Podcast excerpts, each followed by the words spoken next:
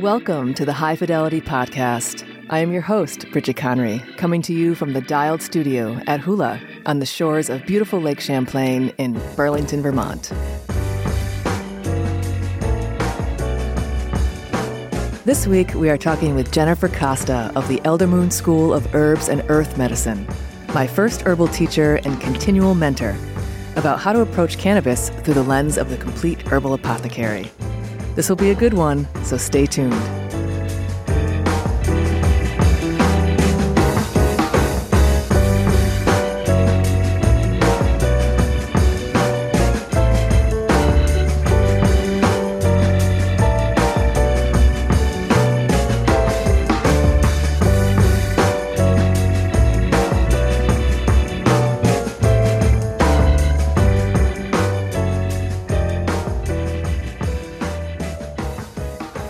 Hello everyone, and welcome back. Today we are talking about herbalism and how cannabis fits into the complete herbal apothecary. We're going to do that by introducing you to my first formal herbal teacher and continual mentor, Jennifer Costa of the Eldermoon School of Herbs and Earth Medicine, located in Woodstock, New York. Jen also has some strong ties to Vermont, which she will share with you shortly. In addition to being a practicing herbalist for over 30 years, Jen is also a beekeeper, a registered nurse with 15 years of combined experience in the OR, ER, and ICU, and a certified cannabis nurse through the Medical Cannabis Institute, a program developed by the Society of Cannabis Clinicians and approved by the New York State Department of Health. Jen, welcome to the show and thanks for being here. Let's start with a brief outline of your path to becoming an herbalist. What drew you to the world of earth medicine? Yay! first, thanks for having me. This is Oh. great. yes. So, what drew me to herbalism first was uh, my health and the health of my children. I mean, it really, I was very raised very mainstream medicine. And um, having two babies a year apart and then being sick all the time, I started to question what I knew and also noticed that my mom, who didn't do this a lot, but when one of my children was very sick, she drove a half an hour to my house to bring caraway seeds because his digestive tract was very distressed. And she made a tea and she showed me how to dribble a strong caraway seed tea into an infant, like a baby not even a month old, by turning them on their side in little drops. And within a half an hour, he stopped crying. He started passing gas. It was like a colicky thing that caught my attention. It was really immediate. And I looked at her and, you know, like, what? Wh- when did you start doing this? You know? Where'd you pick that up? yeah, I never. And so she told me her grandmother had taught her this. And so I was intrigued being a, I'm also a botanist and biologist by college training and a certified secondary ed teacher. So my curiosity um, was, you know, absolutely ignited. And I started full steam ahead, started looking into plants as sort of a up the spectrum a little bit before you go to the doctor. We go, you know, sort of back a little bit and see if we can do some things. So I started doing a little research for my health and my baby's health. And that's really where it began. It began as a kitchen cupboard that got dedicated to plants. It um, began with listening to my body and the bodies of my babies and the things that I was eating as a nursing mom in order to bring more healing into our world. And the pediatrician confirmed it within a year. She actually looked at me and she was a Polish pediatrician and she was awesome. I loved her. Hmm. And she we were in for a general checkup which we had never been in before. We had always had sick visits. And she opened the chart back when there were still paper charting and she said, "What are you doing different?" And I said, What do you mean? And she said, Well, you were here like every month with sick kids, and then I haven't seen you for a year. And I said, Well, I started introducing herbal medicine into our care. And she smiled because she was born in Poland. She said, Oh, I know some of that. And she said, But I can't talk about it here. And that was the Mm, end yeah. of the conversation. Oh. but she wasn't negative. She was just like, Oh. yeah. she said, Well, whatever you're doing, keep doing it. And she closed the chart and off we went. Oh, And that's, so that's awesome. really kind of where it began. And so I started putting out some feelers for who I could study with. So I think it's interesting that you, you know, you said that it, it started with one plant, you know, because I think that's how, how it happens. definitely is what I've seen uh, in my experience working on the cannabis side. Being an herbalist myself, with you as my teacher, and then go- coming into the cannabis space, you know, the people who were coming to cannabis were coming because nothing else was working for mm-hmm. them. Mm-hmm. And so they were having success with a plant for the first time, you know. And so I've always kind of looked at cannabis as being kind of like the gateway herb. You know, everybody has mm-hmm. their own gateway herb, you know, and for my mm-hmm. experience in the last 10 years, it's been with cannabis with people, but yours was, was with caraway, which is really cool. Yeah. and also the fact, you know, getting a little bit personal here, but that you started when you had your first children, and that's actually how I met you. Yeah. Um, you were the assistant to yeah. my midwife, and mm-hmm. I was mm-hmm. living in Woodstock at the time, and I decided to have a home birth, and and there you were. You know, you were the one wild card uh, to the situation. Uh, I knew everybody else who was on the property that day, but you never know who the assistant's going to be because you never know when you're going into labor. Right. You know, I just remember seeing you coming down the driveway that day and being like, "Oh my God, who is this woman?" and you took care of me after I gave birth. You know, and that's how you know I I had had some unstructured lessons. I would say in nature. I wouldn't necessarily even say with herbalism in particular. Um, but you know, my dad was a naturalist, and I learned a lot about plants and trees mm. growing up uh, through him. But you were my first formal teacher, and that's how it all started. You know, you were taking care of me after I was uh, gave birth to my first daughter, and I was like, sign me up. that's, that's, when I started uh, learning from you. So, who was your first teacher? Uh, in the herbal world? So my first teacher was Pam Montgomery, and she's up in Vermont now, but she used to live in New York, and oh, she was ah, only a half an hour from where I lived. So when I started doing my homework, I went to an herbal conference that a friend of mine, that was another, like I had this very good friend of mine, Caroline, who said, Hey, I want to go to this herb conference. Let's check it out. And I said, yeah, let's do it. And so when I went there, I was able to be in the presence of all these rock star herbalists, you know. Mm and I had already mapped out the three that geographically would fit for me to study with, and it was David Winston, Pam Montgomery, and Susun Weed. They were all the closest. And wow, I that's knew, a big that's a big trio right there. Right, exactly. and so, but in taking classes with each one of them, it was clear to me that Pam and I there was a resonance with Pam, and so I immediately signed up for her apprenticeship. And she, it was about two years on her farm and I mm-hmm. never looked back. I mean, it was just absolutely worked. And, you know, I didn't expect it to become a professional thing. I was really doing it for my family first right. and, and yeah. setting up a home apothecary. And so that kitchen cupboard became a cabinet, became a whole cabinet and a closet, became a room, you know, yeah. it just oh, sort yeah. of expanded from there. Been there. No, you know, one of the reasons why I wanted to have you on, obviously, plant based medicine is super important to me. It's how I view cannabis. It's not separate. You know, it's been separate because of prohibition. But I also want people to understand that herbalists in the community are here as resources for people who are trying to navigate or trying to have a positive experience with cannabis as mm-hmm. plant-based medicine and maybe I haven't been connected to plants. Mm-hmm. And so I want them to search out herbalists in their communities mm-hmm. in order to get better at using plants. And so just out of curiosity, is Pam She's in southern Vermont, right? Mm-hmm. Is she still doing classes and things like that, or is she not? She's, she's kind of retired. No, she's not retired at all in any way. She's moved um, deeply into the spiritual work and more international work with the flower essences and, oh.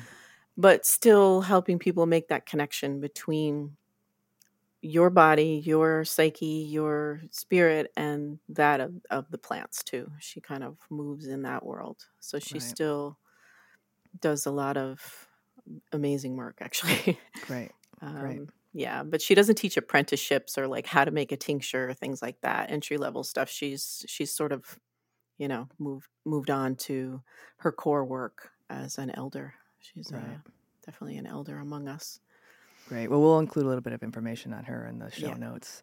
So, you did, as you said, started doing this uh, just for your personal use, uh, mm-hmm. just like me. And then you you did open an apothecary. That's where I started learning. Back mm-hmm. then, it was Monarda. Mm-hmm. It wasn't Eldermoon. Yep. Um, mm-hmm. and so you did that for a while. That's where I learned. But then you took a break from that, and you decided to become a nurse. What was the what was the thinking there?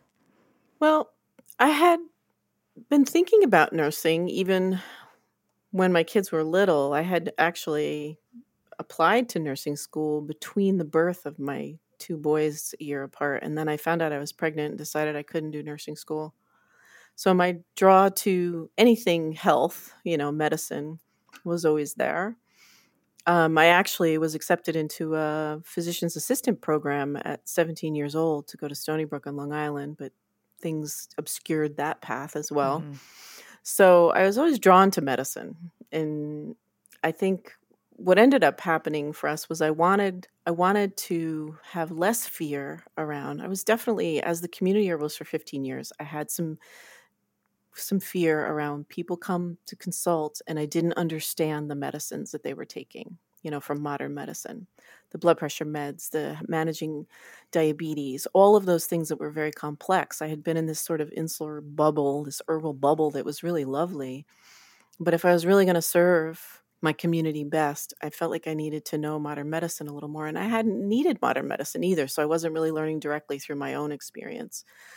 And so you know how life kind of directs you through yes various events on how you roll through um, i ended up deciding to sell my business one of my students i had three students that wanted to buy that existing business after 15 years of running it and so i had three students that wanted to buy it one actually ended up purchasing the business and taking it off into her world and i signed up for nursing school at like 41 years old which is yeah. you know yeah pretty big deal and jumped into the medical world and it was hard it was like culture shock in a lot of ways and i had to get my navigation skills on in order to make it in there and and i did and i did and they actually go together really well and so yeah. i spent um, can i ask um, something though real quick or yeah. even like i think just let people know something too i mean some people may already know this but having a nursing degree also allows you to legally talk about herbs with people, right? Yes. I mean, I think that that's something that people don't understand. Yes. Or they may see it when they're taking, if they're getting into herbs, they're always seeing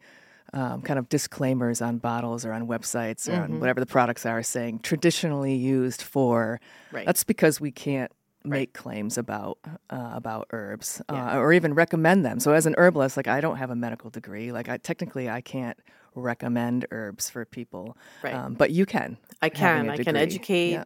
And that was another attraction to the nursing license. I'm like, oh, it makes sense if I'm an herbalist yeah. to do this, you know? So it, it's more around education. I can make, I can recommend supplements, dietary supplements. So vitamins, herbs, and things like that are considered dietary supplements. Right. And so it gives me a little bit of protection. You know, I still cannot practice medicine without a license. You know, you have to consult your physician, et cetera. And, um, you know, I usually encourage people to be very open with their physicians, like even guiding people on how to speak to their physicians, which they're much more open now than they were, say, 20 years ago. 20 Definitely. years ago, it was a little more challenging. But herbal medicine's here to stay, and everybody has to play nice and be respectful. yeah. And it's very accepted in other countries. The herbalist sits at the table with the physician and the acupuncturist and the aromatherapist, they all have equal respect with one another in other countries, which we don't have here, but the weather is changing. It's getting better.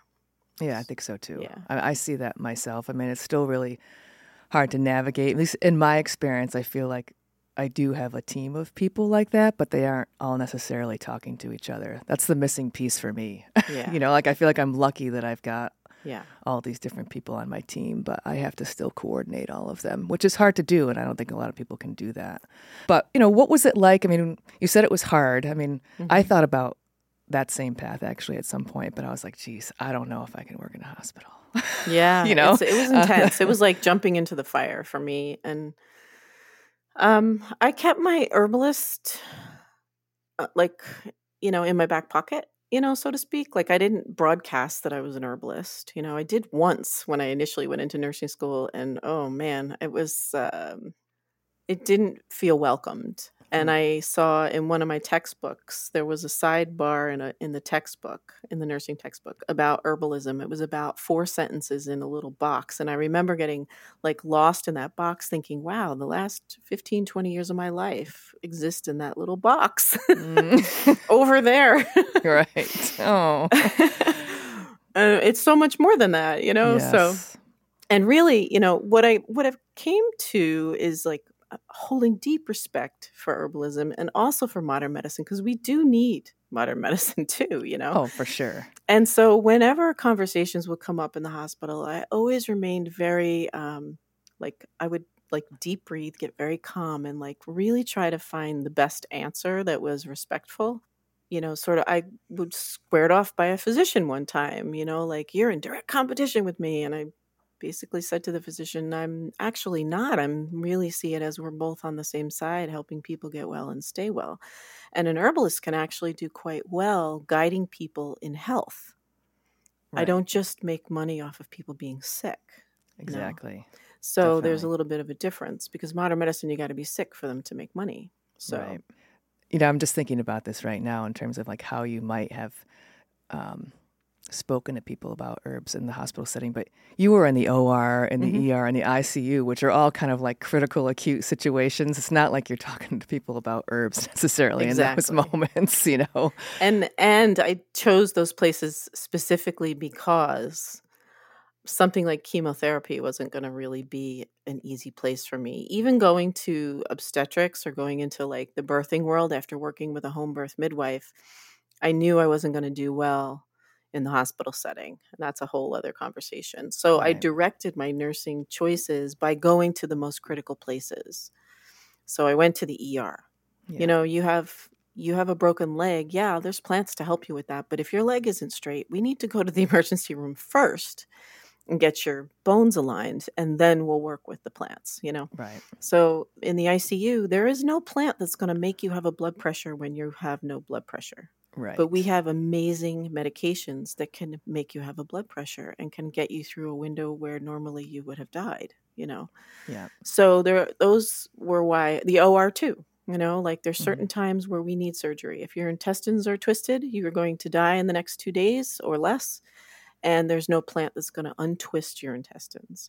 Right. So there's certain instances in the hospital where I felt more comfortable being in departments where I couldn't necessarily translate oh well if they did this plant they wouldn't have to be here you know kind right. of thing yeah. and maybe that's true that you know further along their healing back you know weeks or years prior something might have shifted it but just to learn the way the modern world ticks in the modern medicine world i wanted to know that medicine i want to know what it's like in there i want to know what the medicines do and how they work and a lot of the really most of our pharmaceuticals come from plants or animals. Right, originally. Uh, they some of them still do, you know, right. like they're the raw material that goes into the laboratory to make the drug. So Yeah, I think that I read I mean I can't remember what the the percentage is, but it's high. It's a like, lot of them still are. I think at least over 60. It used to be like 80% were still derived directly. Yeah, 60% them, of the medicinal plants harvested from this planet. This is a number somebody came up with. I don't know how, but 60% of it goes to the pharmaceutical industry because they need a raw material in order to make the drug. They'll right. take a chemical, they'll maybe change a, a, a, bond, put it on a different plane, and, the, and then call it something else. But right. it basically came from, you know, Plants nature first. first. Yeah. So you can follow the thread back. Like I, I did that in the ICU. I researched back like where heparin came from, like just out of curiosity. Where was it plugged into the earth? You know. Yes. Well, one of the main uh, heart medicines is it Digitalis? Mm-hmm. Digi- that's from Foxglove, uh-huh. which is the same name, right? Digitalis is yep. Foxglove. Yeah. and that uh, that as an herbalist, I don't use that plant because it is such a toxic plant. It needs to be in such micro doses in order to be safely ingested. Right. You know. So, so better as a as a pharmaceutical. Yes, absolutely. So I mean, one place that you did kind of get to use your herbal medicine a little bit was, and you had told me this story uh, or related this, is that you became a cannabis nurse. Mm-hmm. You know, when when New York State passed legalization of medical cannabis, mm-hmm. so you used to have encounters with people in the ER, mm-hmm. uh, and it came in helpful there. Mm-hmm. Um, and why did you decide? I mean, I'm assuming you decided because cannabis is a plant. It was great that it became legal, and so why not? You know go through the program to get certified by the state so you could have more right. credibility there too. That was really i mean it was really self-driven. It wasn't like the hospital asked me to do that. I was actually even a little wary of because this was three or four years ago that i made that decision. I did it more for my own uh, curiosity, number one. Number two, I chose um, the particular organization because their program, I notice now their programs are a little bit shorter. I did a, a much longer, more intensive program that they had a few years ago, which I guess they've, you know, changed it a little bit. But Hmm. I was excited to see that link that you sent me. Yeah. I've been following the Society of Cannabis Clinicians for quite some time. uh, Yeah. it's a great organization.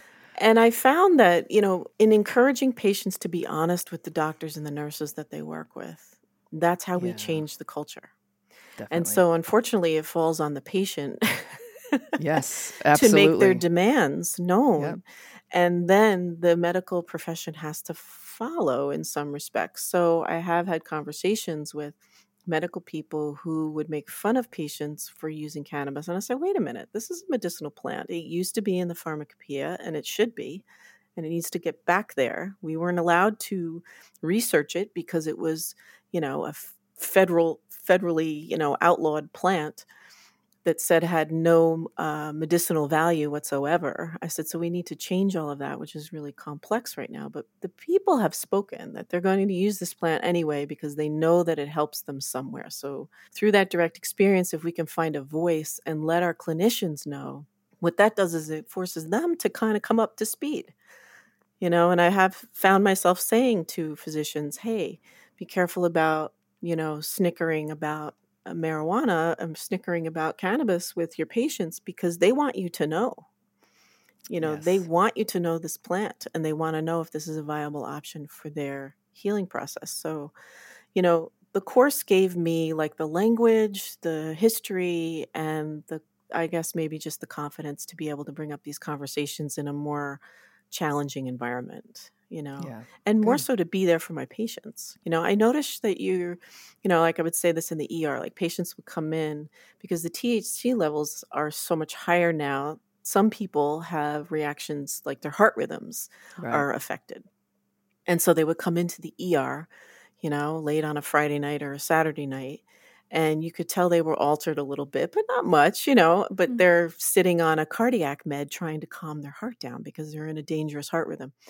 So when there was no physician around, I asked one patient of mine, I said, So I'm not sure if you were using any cannabis, but I'm just going to tell you a story. And I gave him some background because one of my sons has a cardiac condition that's genetic and he can't touch cannabis with THC because he ends up in the hospital for two days on a cardiac drug to calm his heart down. Wow. Yeah. So he can't take anything. He has to have only CBD, zero THC, or like less than 0.1 THC um, because his heart's really sensitive to it. So, Wow. You really got to trust your products. exactly. situation because point one's not a lot, you Right. know? But Um, everybody's body's a little bit different. But it was interesting to talk to this patient because he confirmed with me, he was comfortable enough with me broaching the subject that I'm like, look, be really careful about where you're getting your product from. See if you can find some that's grown near you, you know, like until, and, and this was when it wasn't legal yet. But I said to him, you know, instead of curbing what you're taking, maybe find a better quality and take a little bit less and see if your heart will be okay with that, you know. yes. So, and go low and slow. exactly All those things that we know. things. um, which, you know, that's not just with cannabis, Mhm. you know. And so I guess this is a good segue. So, Mhm. you know, you were in the hospital setting for another 15 years, right? Mhm. Was it like 15 Mhm. with the apothecary? Yep. Stepped away from that, went to the hospital for 15 Mhm. years, and then came out of that. I mean, you you weathered the COVID storm Yes. in the ICU and all that, which yeah, they really floated tough. me back to the ICU. That was really hard, but Yes. um, I stayed for two more years because I was actually getting ready to go to part time. Um, I had started my current business, Eldermoon, is about nine years old now, and I had started that because I realized that I missed the plants terribly. Right. And while I was telling myself I wasn't an herbalist, I always was. So, so You were telling yourself you weren't an herbalist. I, I did for a little while. that. Yeah. Um, denial's really funny. While I was hauling like boxes of tinctures around, you know. um, so so you're you're open again, Mhm. and so what is it like now? I mean, now you're open, and cannabis, medical cannabis is legal, and adult use cannabis is Mhm. legal in New York State. The adult stores or the legal licensed adult stores aren't open there yet. There's mm-hmm. a lot of um, gray market activity. So, how do you incorporate cannabis into your apothecary now? Well, my apothecary is an interesting thing when you say it because I have my personal apothecary and I have my community apothecary for my business. Okay. Yeah. So, cannabis really sits in my personal apothecary still because I feel I'm still in research and development mode. I'm still learning uh, while it's been years when they started to you know my story. I have a twin sister, and she was yeah. diagnosed with astrocytoma tumor in her brain, which is a very deadly cancer that kills you in about 18 months, mm. usually. Yeah. Um, she's nine years. and That's she's amazing. still with us and the physicians are all scratching their head and loving that they were wrong you know yes so the thing that that I did when she was diagnosed was I got really good at all the medicinal mushrooms, the reishis, the turkey tails, like all the plants. I knew them all, but I really went into like how to make them the best to get them to my sister because they're phenomenal for the brain.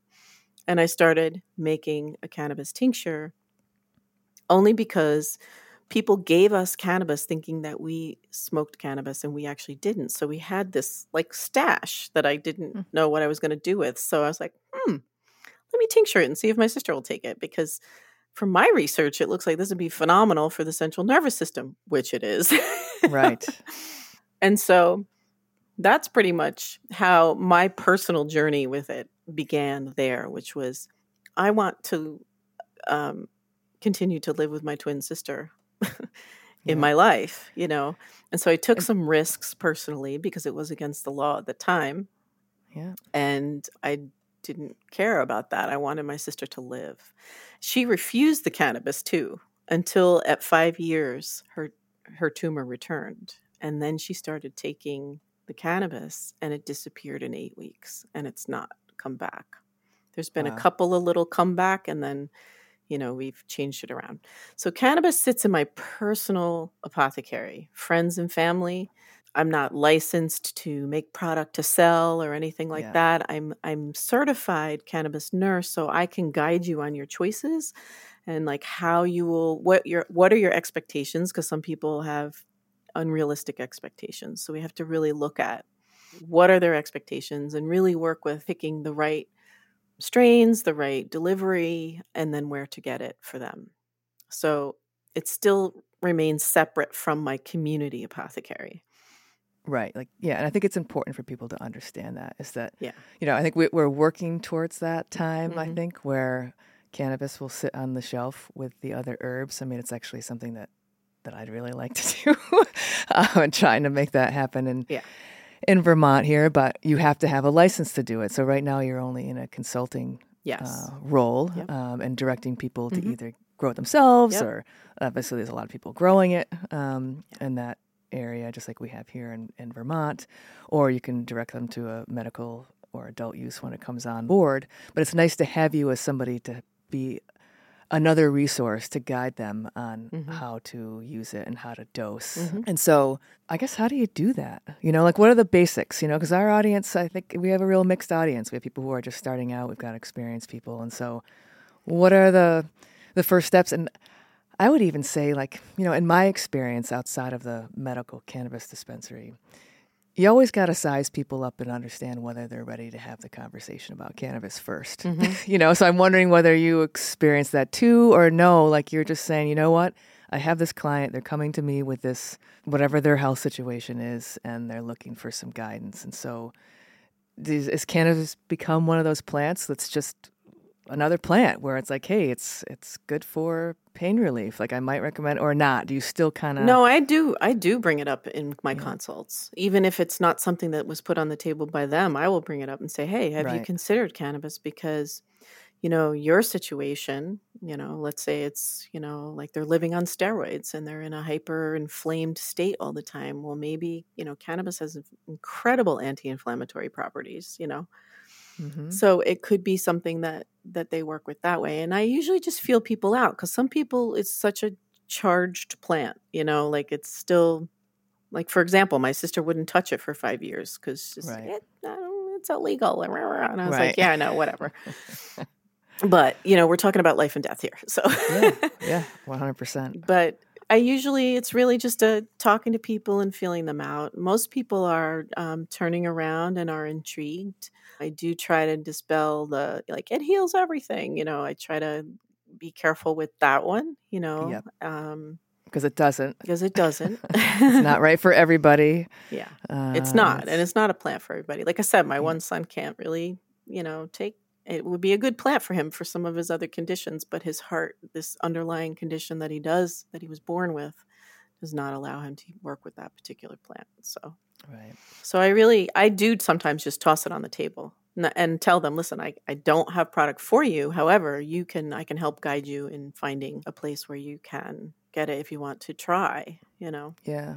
And is there a general? I'm and I, I kind of know the answer to this question in a way, but let's talk about it anyways. Mhm. Like, where where do you start with people? I mean, everybody's different. That's kind of the answer. But like, do you generally start people with tincture because it's easy to dose? You know, as a drop by dose. I- um, I do or love tincture because of that, because you Yeah. can microdose. yeah, And so you can just come in drop by drop and find that threshold, you know? Definitely. So some people really don't want to feel like my sister does not want to feel her brain altered at all. She doesn't want to feel altered. So she takes it at night before she goes to bed. So she sleeps through it.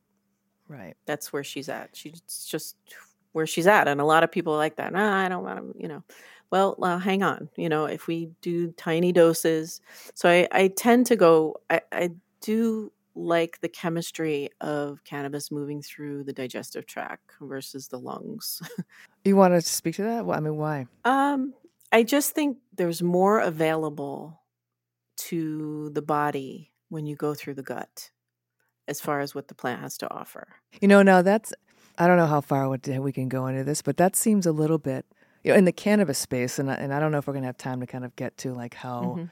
people, you know, we- we've gotten conditioned in the cannabis space to kind of be looking at lab testing and all this Mhm. stuff, and like how the different methods of consumptions work in the body, Mhm. and you know, a lot of the the literature out there talks about when cannabis has to go through the digestive system that you actually lose some stuff. you know, that uh, it might be more powerful Mhm. because it actually gets changed too as it goes through your metabolism. But are we just talking about THC and CBD? right? That's what. Yeah. Yes. See, there's so many other compounds.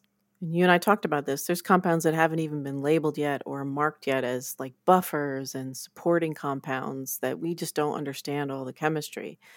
But for some reason, I just, I don't know. It's, I don't have a scientific uh, way of saying it other than I Yes. just feel like when we go through the wisdom of the gut, I think we have a broader spectrum of medicine available to us than when we take it through the lungs. When we take it through the lungs, one, if it's being combusted at high temperatures, you're losing a lot. They've come out with those great, you know, lower temperature vape devices, which are, I think, phenomenal. I think that's a Yes. fantastic thing that you keep the temperature down, and I think you will get more. But I do still think there's some things that need to that do better through the gut. I just think Right. there's a wisdom in the gut that's just not in the lungs. The lungs is just a delivery system right directly into the bloodstream. But in the gut, we have a whole lot of complex processes where it's it's going to be delivered. It's going to be delivered slower. It's going to be delivered longer. You know, it lasts longer. It has you know not such a like a, a peak and a drop. Right. And um, I think that in emergent situations like uncontrolled pain, uncontrolled anxiety, then then the smoking it is is the good first aid, first out the right. gate. The breakthrough because it's the quickest. Exactly, it's the quickest. Yeah. Um, relief. quick. But I feel that um, bringing in edibles is important to me. That's generally the message that I have for people. And putting Right. it on the body. I am blown away by coconut infused oils and what they can do on the body. I've had Yes. incredible experience with burns. It is a phenomenal first aid burn remedy, better than Mm. any other herbal. And we all go to St. John's wort, we go to calendula, we go to lavender. Cannabis beats all of them. I am wow. I mean, I burned myself good on a wood stove, and and a, f- a friend of mine did the same thing, and we both experimented with cannabis uh, infused oil. It takes the pain away instantly. It does not come back with one application. I even watched a blister reabsorb. It's got to be studied for burns. Wow, it is. That's excellent. Is, that's a nice little. Uh, it's unbelievable. information. Yeah, it's just Yeah. unbelievable. I keep telling people like it's for burns. Like you have got to use it for burns. You know, it's really and and it's just from trying it. You know, we just yes. tried it. Um, I also recently I put it on my face for like a like a fluey sore throat, terrible, terrible throat and sinus inflammation, and uh, like a whole like kind of uh, initial flu thing. And I was just sitting by the fire, and I'm like, I just put the salve all over my face because my sinuses were packed. I'm downing fluids. I couldn't get things moving.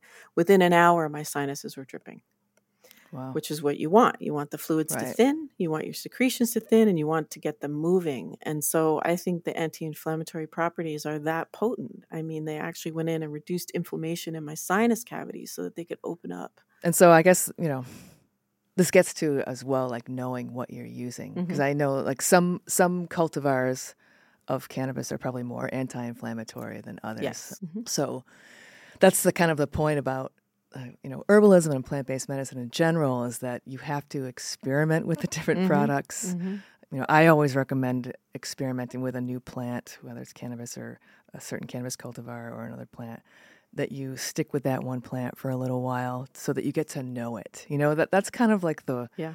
the work, Mhm. you know. Uh, I also think it's kind of like the joy and the interesting part is like to consume plants and then pay attention. Yeah. How does it make you feel? Yeah. You know, however you're trying to use it, like what is your intention going in? And then you you start with your dose, you pick your dose Mhm. and your product, and then you pay attention to yourself. Mhm. And then you get better at doing that when you're doing it regularly. Yeah. you know, I think that's one of the, the great things about working with plants is that it really gets you kind of back in tune with yourself. And that is you how know? we study herbal medicine too. I mean, even though we have this long history and we have lots of research, I still want to put all of that aside and drink, you know, like a mild cup of that particular plant as an infusion and sit for an hour and see how you feel. Like really check in with your body. This, you know, this conversation with the body that tells us how the plant works. Yeah. Yeah. And so, you know, if you don't have that connection uh, and you're just coming to cannabis for the first time, like lab testing is super important. Mhm. You know, I mean, that's one of the things that, you know, has kind of always been like a public safety issue Mhm. on the on the illicit market uh, is that people don't know what they're taking, Mhm. you know. Um, and so if you were lucky enough to be in a community where you had home grow available and people who'd been growing these plants for a long time, there was knowledge base there, Mhm. you know, and that was being shared. So you, you kind of you did know what you were taking, but you didn't know it in terms of like a lab analysis. Right. it was more through anecdotal, personal story Right. evidence, uh, which is just as strong. Yeah. So it's both. You know, like I think lab testing is important. Mhm. It's important for you know knowing that there's no contaminants in the product too. Exactly, Um, yeah. Whether it's you know pesticides that were put on the plant or uh, residual solvents or human pathogens that may have make, made their way into the supply chain. Mhm. Um, and importantly, you know the potency. Mhm. And there's another way that you can approach plant based medicine because on the herbal side, we don't have that information for plants. Like, you don't start taking chamomile and are like, oh, this is like tw- 20 milligrams of, Yeah, no. you know, whatever the active ingredient is. It's like we just don't approach it that No. way. And I think it's it's important to know that there's both. Just like it's important to have like the medical system when you need it, Right. and the plant system. You know, Yeah, and in in the herbal world, there isn't the money in the research. You know what I mean? Like, Yes. so it comes comes down to money. Right now, cannabis is lots of money running around. You know, but I think Yeah. that eventually that will settle. And we come from a history with this plant where, you know, so and so up the street has a kind of strain that does this for you, and this lady down the o- that way has a plant that you know she's known for her strains that have that for you and so we've come we've come from that allowing i'm super excited that new york has allowed um, people who have medical cannabis cards can grow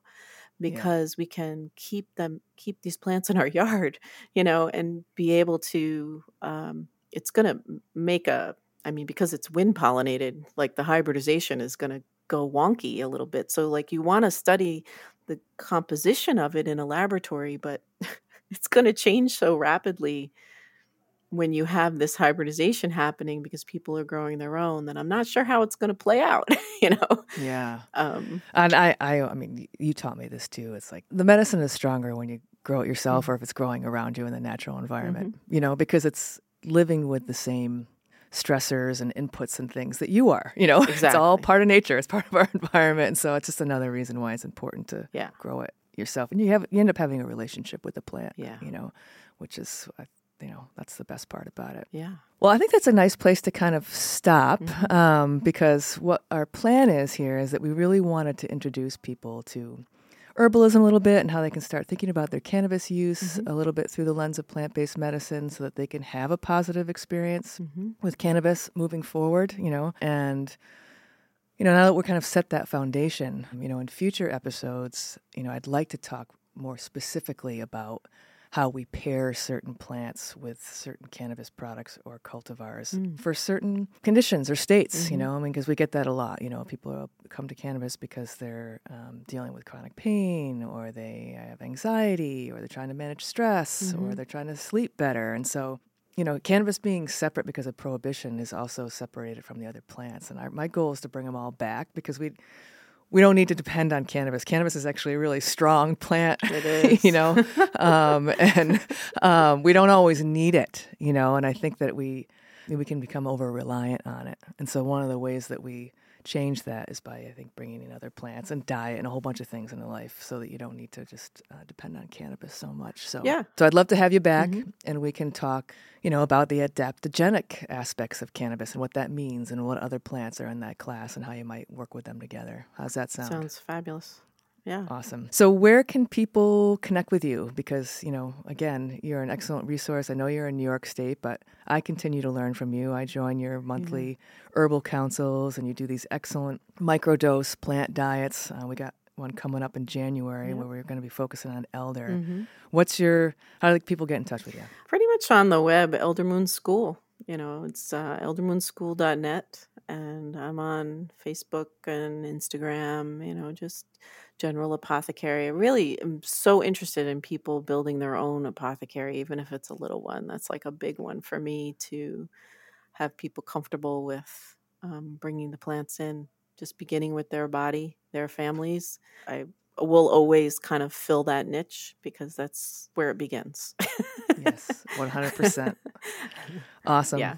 Jen, thanks so much. I really appreciate uh, you sharing your experience with us today. And I look forward to talking to you more. Yes. And I'm definitely going to see you in January because yes. I'm going to be in that plant diet. Yeah. So if you're out there, check it out on the website yeah. and join us. It's a really neat program. Yeah.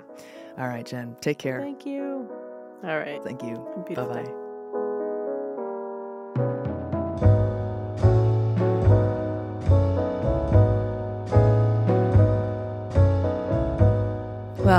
That was really nice to talk with Jen. I welcome you to take up Jen's invitation to learn how to build your own home apothecary to support your health and wellness goals. In addition to Jen's products and services, which are available online, we have a wealth of herbal practitioners and resources right here in Burlington that can help get you started or grow your personal herbal practice. Two of our go tos are Railyard Apothecary and Spoonful Herbals.